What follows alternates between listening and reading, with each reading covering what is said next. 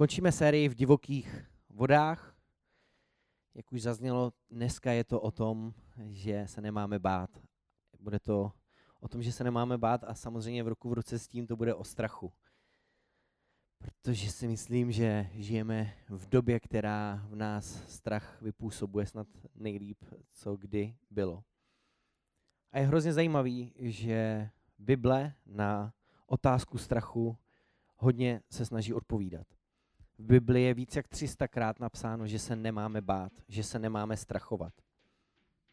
Je to skutečně nejčastější takový pokyn. To je můj syn, on mi takhle občas podporuje. A děkuju, Teo. A my skutečně žijeme v divokých vodách. A jak už jsem říkal, těch důvodů strachovat se je spoustu. Slyšíme o válce, slyšíme o pandemii, slyšíme o jiných hrozných věcech, co se dějí. A vědci nedávno udělali takový výzkum v Americe, ale myslím si, že na nás, na Evropany, minimálně na Čechy by to taky docela sedělo. A oni zjistili, že člověk před 100 lety přijmul zhruba 90krát méně informací za den. To je ohromný číslo, ale ono je to docela pochopitelný. Dřív nebyl internet, nebyly sociální sítě, na které jsme se koukli, nebyla nova, která vás večer krmí vždycky tím nejhorším, co se děje. Na primě to už vyladili, tam mají přímo krimi zprávy. A tak dále. Máme spoustu informací. 90krát víc důvodů se bát než člověk před stolety. A to si myslím, že je velká výzva pro nás, pro všechny. Že dřív se tak člověk mohl bát o to, měl taky jako asi zásadnější strachy možná i než my dneska, protože nečil různým fake news z internetu. A tak mi přijde důležitý dneska mluvit o tom, že v tady těch divokých vodách, ve kterých stojíme každý z nás, ať už bojujeme se strachama, se kterými bojuje naše okolí, ale máme určitě každý i nějaký svý strachy, kterým čelíme, je třeba se podívat, jak se s tím popasovává Bible, s tímhletím velkým nepřítelem, obrem, se kterým bojuje každý z nás, ať už se jmenuješ David nebo ne, určitě před tebou stojí Goliáš s názvem nějakého strachu, se kterým se neumíš úplně popasovat. František z Asisi, jeden takový můj oblíbený kněz, říkal, kde je láska a moudrost, tam není strach ani ignorance. Je to hodně podobné verši, o kterým já chci dneska nejvíc mluvit. Ten je z 2. Timoteovi, z první kapitoly ze 7. verše, nejznámější asi verš o strachu, kde se píše, Bůh nám nedal strach, ducha strachu, ale ducha síly, lásky a rozvahy. Síla, láska a rozvaha. Tři kontexty, tři nějaký síly, které přemůžou strach. A tak bych se jim dneska chtěl postupně aspoň krátce věnovat. Máme být silní. Kde brát sílu? Z identity, kterou máme v Kristu? A to je poměrně jednoduchá otázka, ale jak to dělat, už je trošku těžší. Protože snah, strach se nám ji snaží vzít. A je to vlastně to nejhorší, co nám strach v životě přináší, o co nás obírá. Protože on to dělá postupně. Možná nenápadně. Ale čím dál tím víc zmenšuje Boha, ve kterého ty věříš. Čím díl ho necháš působit ve svém životě. Kdybych si tady vzal skleničku, ona teda není napuštěná, tady kolo třeba. Si kolu, pak ji vrátím kluci. A takhle ji budu držet. A držím ji chvilku. Je to nějaký strach a je to fakt prkotina strach, jo? můžu s tím zatřást. můžu si s tou rukou tak jako hrát. Je to úplná pohoda, ale teď si představte, že bych tady měl stát takhle dvě hodiny. Den, týden začne to být velký problém. Ruka se mi začne třást, začne mě bolet. Pod časem mě tady ta hloupá půl litrovka koli prostě porazí. Ať už cvičíte jakkoliv dlouho, nevydržel byste tady stát týden. Porazila by vás prkotina, ale pokud ji necháte dlouhodobě působit ve vašem životě, tak vyroste. A to je přesně strach v našich životech. Takhle působí. Vrátím. Máš to protřepat, nemíchat. A my musíme někde brát sílu. Sílu na to si ten strach uvědomit už v tom počátku, když je slabý. když je malý a zbavit se ho. Protože když to neděláme, tak, tak jak by jsem se tady třásl, tak způsobíme my. My jsme děti živýho Boha, stvořitele téhle země. A třeseme se často před věcma, před kterými, když se kouknu na ty lidský životy a na to, jakých strachy je ovládají, tak si říkám, jak je to možný. To je přece šílený. Pokud se obáváš a strachuješ, co bude když něco, tak v podstatě tím každý den Bohu říkáš, že mu nedůvěřuješ. Říkáš mu, že není hoden tvý důvěry. Protože Bůh je silný. Bůh je silnější nade všechno, co je před tebou. A jsme si povídali vzadu z Betty, nebylo to úplně v plánu, ale splnil jsem se na takové jedno svědectví, kdy jsem já ve svém životě mohl zažít, že Bůh dává ducha síly, i když uh, jsem se třeba v ten okamžik silný moc necítil. A ještě když jsme bydleli eh, v Nymburce, já nejsem původem úplně z Prahy, nebo narodil jsem se v Praze, ale pak jsem řadu let bydlel úplně jinde, uh, tak jsem pracoval tady v Sinestáru na Černáku a dělal jsem dlouho jako poslední noční, takže nebo jakoby, hm, prostě když jste dělali pak ještě inventuru, tak, tak jsem jezdil posledním nočním vlakem domů do Nymburka. A jednou v tom vlaku jsem poslouchal chvály a bylo to hodně o tom, že máme být jako Ježíš a já prostě v tom vlaku jsem se tak jako, takový dobrý duchovní čas a říkal jsem, ty, abych chtěl být jako Ježíš. Bože, dávej mi příležitosti, kdy budu moc být jako Ježíš. Nebezpečná modlitba. Protože jsem vystoupil v Nymburce z toho vlaku, byla sobota, zhruba tak asi půl druhý ráno. Nymburk je takový zajímavý, dost specifický město. Přijde mi, že mě Bůh v Nymburce připravil na Černý most. A já jsem šel od toho vlaku a ušel jsem kus, měl jsem puštěný v chváli v uších, s takovou docela dobrou náladu. A teď jsem viděl, že na rohu stojí dva kluci a před nima narvaný na stěně je třetí kluk a očividně se jí hodně bál. Očividně byli v nějakém konfliktu. A ve mně se ozval ten hlas. Buď jako Ježíš. A co se udělal Vojta? No, jsem ho trochu potlačil. Říkal jsem si, dobrý, je půl druhý ráno, já už mám po pracovní době, půjdu dál. Ale zarazil jsem se v momentě, kdy ten kluk dostal facku. Zprava, zleva. Říkal jsem si, do pytle, to už nejde úplně přejít. Měl jsem měl takový jako trošku i strach upřímně, takže z moudrýho strachu jsem tašku, ve který jsem měl počítač, schoval pod auto nejbližší. Já jsem si říkal, může to taky dopadnout tak, že mi rozbijou hubu a ještě mě okradou. to nechci. Já jsem schoval tašku s peněženkou a týma a vydal jsem se k tomu místu a v mý hlavě se honily myšlenky jako nejhůř to skončí, bitka 2 na 2, to bude dobrý. A začal jsem úplně nejhorší větou, kterou můžete začít. Zeptal jsem se, je tady nějaký problém? Předtím jsem se nemodlil, jo? to by mi Bůh dal určitě jinou větu. Protože když takhle vstoupíte do nějakého problému, tak je jistý, že ten problém máte teď vy. Kluci se na mě otočili a ten třetí využil té chvíle a vzal roha. Naprosto suverénně odklusal. To jsem si říkal, paráda. Skvělá situace. Ty dva kluci se na mě docela obořili. Jeden do mě tak jako strčil. Teď jsem byl já středem jejich zájmu. A já jsem v ten moment fakt už jenom jako se pomodlil a říkal jsem, protože jsem v té době docela sloužil v tamnějším sboru a jako lidi mě tam znali a říkal jsem si, to nemusí jako dopadnout dobře nejenom pro mě, ale i v kontextu nějakými budoucí služby. A možná trošku i ze strachu jsem říkal, tak bože, já jsem svý udělal, jsi na řadě.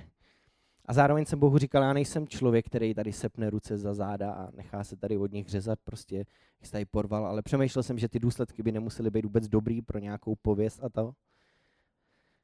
A po tady té krátké, rychlé modlitbě, kdy prostě během vteřiny dvou člověkovi toho běží v hlavě, co vlastně dělat, se na mě ten kluk, který stál vlastně za tím jedním, který byl takový mnohem větší agresor, podíval a říkal, teď trochu prozradím, co to bylo za kluky, ale to je jedno. Říkal, ty, nejsi ty Urban?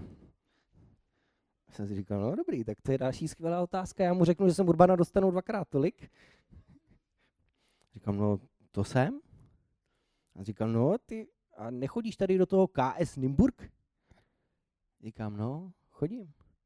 I ty znáš Zurkovi, co? Říkám, no, znám. Ty vole, toho nemůžem zbít, ten zná Zurkovi. A teď se tam takhle spolu začali hádat, jestli mě teda můžou zbít nebo nemůžou zbít. Já tam stál, čekal jsem, jestli mě zbijou nebo ne. A to už bych pak jako hodně natahoval, ale skončilo to tak, že ten jeden očividně hodně nalitej, ten i který tam propleskával toho kluka, nevím, kolik si toho odnesl, ale já jsem ty kluky tam pak pozval ještě na jedno pivo, což teda tomu jednomu asi moc nepomohlo. A ten druhý byl v pohodě a mohl jsem s ním strávit asi hodinu a půl, bavit se o Bohu. A pak vlastně výsledkem, věřím, tohohle rozhovoru bylo, že ten kluk, co se mi ptal, jestli jsem Urban přišel do sboru, on teda sám neuvěřil, ale uvěřila jeho přítelkyně, která pak vlastně přišla taky do sboru, já jsem jí křtil a bylo to skvělý. Bylo to pro mě silný svědectví a nějak se mi to připomnělo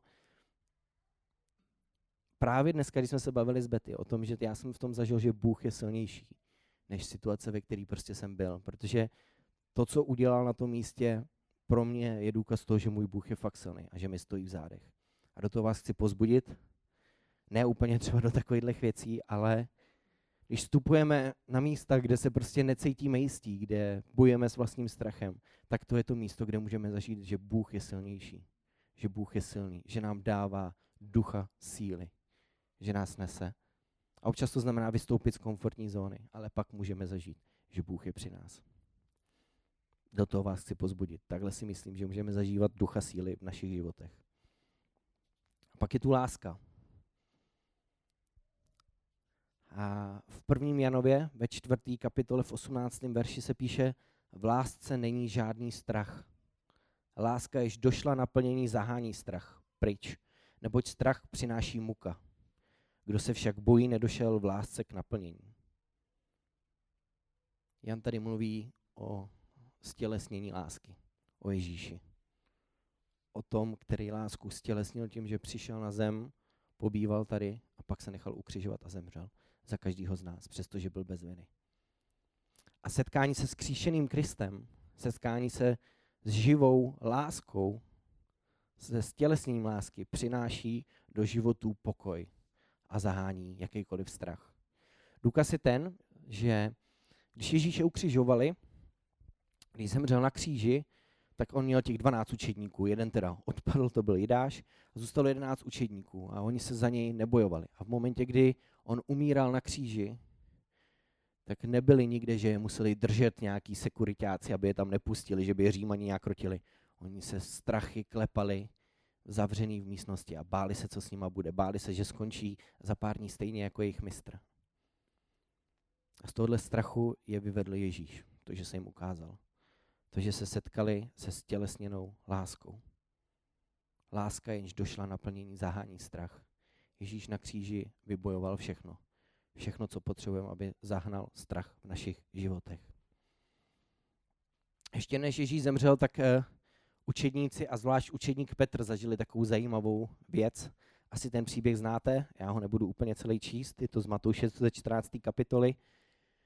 Učedníci uh, byli s Ježíšem na jednom místě, on tam sloužil, pak řekl, ať vlezou na loďku a přeplujou takový jezero, na kterém byli a on ještě vyrazil na takovou horu, která byla tam poblíž se modlit, strávit čas s Bohem, načerpat. A pak se strhla bouře na tom moři, učedníci tam s tím bojovali a přišlo ráno a učedníci jsou na té lodi, je rozbouřený moře kolem nich a najednou vidí nějaký obraz člověka, co si to štráduje po moři, tak jako projde kolem nich. Byli hodně vyděšení, nepoznali v první moment Ježíše, lekli se, že vidí nějaký přízrak, asi už byli i dost unavený, protože to asi nebyla příjemná noc na jezeře. Vykřikli, báli se a Ježíš je osloví a řekne, hele, vy se nemusíte bát, to jsem já. A jediný učedník Petr se v hlavě řekne, ty tak hustý, tak eh, Ježíši, můžu jít za tebou? Řekne, můžu jít za tebou, já tě vidím, že s tebou můžu chodit po moři. Jediný, kdo z těch jedenácti položí tady ten dotaz, můžu za tebou? A když mu řekne, pojď a stane se úžasná věc, Petr vykročí a chvilku si to potom rozbouřeným jezeře štráduje za Ježíšem. Ale po chvilce z toho upřeného pohledu na Ježíše se začne dívat na ty okolnosti kolem něj. Spanikaří. Ztratí ten jasně upřený pohled dopředu, začne vnímat okolí, Začne vnímat to, že vlastně není v úplně bezpečné situaci. Rozhodně vystoupil ze své komfortní zóny tím, že vystoupil z té loďky a začne se topit. Natáhne ruce a Ježíš ho i přesto zachrání. A proč tenhle příběh vyprávím v kontextu toho dnešního kázání? Protože Petrova zkušenost nám ukazuje, že s pohledem upřeným na Ježíše a opření o jeho slovo můžeme jít i po rozbouřeném moři. A když se necháme, nenecháme, nebo necháme ovládnout strachem, začneme se v tom plácat a topit. Začneme se plácat a topit v našich stazích, začneme se plácat a topit ve výzvách, kterým čelíme. A i když se ti tohle začne dít, že ztratíš ten pohled na Ježíše, tak ten příběh říká ještě jednu skvělou věc. Stačí se znovu na něj obrátit a volat, pane, zachraň mě. A on je k nám připraven stáhnout ruku, i když to s ním často vzdáváme. Je, připra- je připraven vytáhnout nás ven. Protože on je láska, která došla na plnění. A zahání strach, veškerý strach pryč. A co rozvaha? Schopnost udržet si zdravý rozum. Je občas hodně těžká schopnost a dovednost.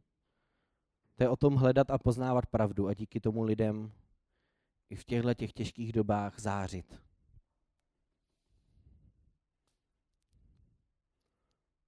Filipským 4.6. Netrapte se žádnou starostí, ale v každé modlitbě a prozbě děkujte a předkládejte své žádosti Bohu. Když tě sevře strach, zapůsob na něj pomocí boží pravdy.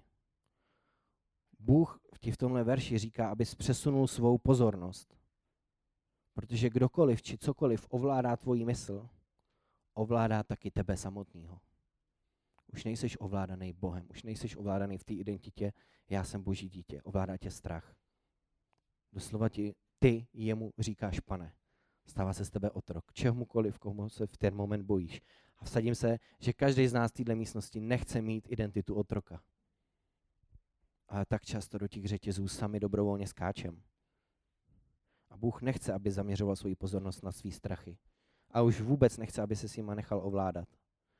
Bůh chce, aby se zaměřil na něj. A dovolil jemu, jeho slovu a duchu, aby tě vedl.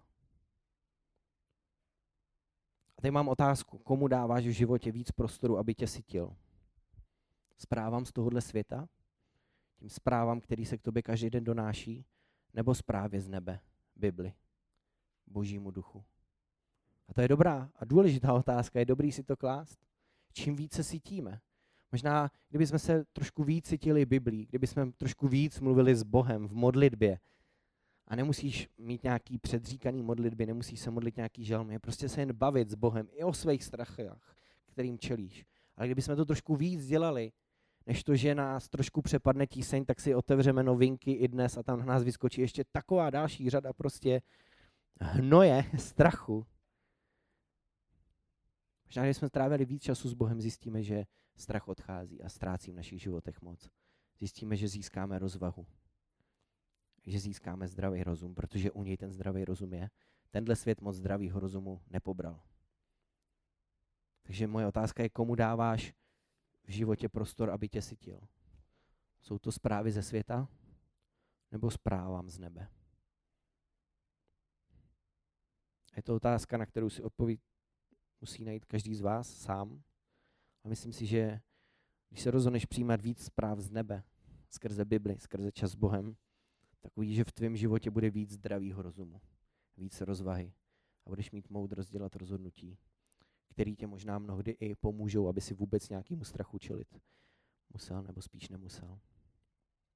A právě proto je modlitba a ctění Božího slova tak důležitý. A zároveň je to dost jednoduchý řešení. I když si to musíme opakovat znovu a znovu, včetně mě. Neboj se, já budu s tebou. To jsou slova, které Bůh několikrát zopakoval prorokovi Izajášovi. Opakoval mu je stále dokola a dokola. On chtěl, aby si uvědomoval boží přítomnost víc než cokoliv ostatního. A to je návyk, který je třeba v boji se strachem si osvojit. Pokud bojuješ s jakýmkoliv strachem ve svém životě, je třeba možná ještě víc a víc poznávat dobrotivýho Boha, který ten strach s tebou chce porazit. Je to třeba osvojit si návyk, být s Bohem, být u těch zpráv z nebe. A oni ti pak budou skoro každý den, nevím, jestli přesně v 7 hodin večer nebo v kolik jdou televizní zprávy, ale věřím ti, že ti Bůh bude stále připomínat, ať už stojíš v čemkoliv, v jakýkoliv výzvě. Neboj se, já budu s tebou. Jdi vpřed. A pokud tam před tebou stojí nějaký obr, tak věř, že za tebou stojí ještě mnohem větší Bůh a spolu toho Goliáše sundáme raz, dva. Ten, kdo upíná svoji mysl k Bohu, může zažívat pokoj. To je jednoduchá pravda. A ve chvíli, kdy budeme soustředit naše myšlenky na Boha víc než na okolnosti kolem sebe, budeme moci zažívat i větší svobodu. Protože najednou před našima očima nebude strach z toho, co bude, ale Bůh, milující Bůh, který má svoji situaci pod kontrolou. Vaší situaci. Svoji taky určitě. Skvělý přeřeky nemám dneska. A je to proces. A asi když budete chodit víc sem do přístavu, tak se budete setkávat s tím, že tady budu citovat dva lidi dost často, ne úplně eh, lidi, kteří by se zapsali do dějin tím, že to byli zarytí křesťané, ale jsou to takový dva historické osoby, který já mám asi úplně nejradši, miluji čtení o nich, miluji filmy s nimi a tak dále. Eh, ten jeden je Churchill, ale ten druhý, který ho dneska budu citovat, je Nelson Mandela. A Nelson Mandela řekl úžasnou myšlenku o strachu. Řekl, naučil jsem se, že odvaha neznamená absenci strachu, ale vítězství nad ním.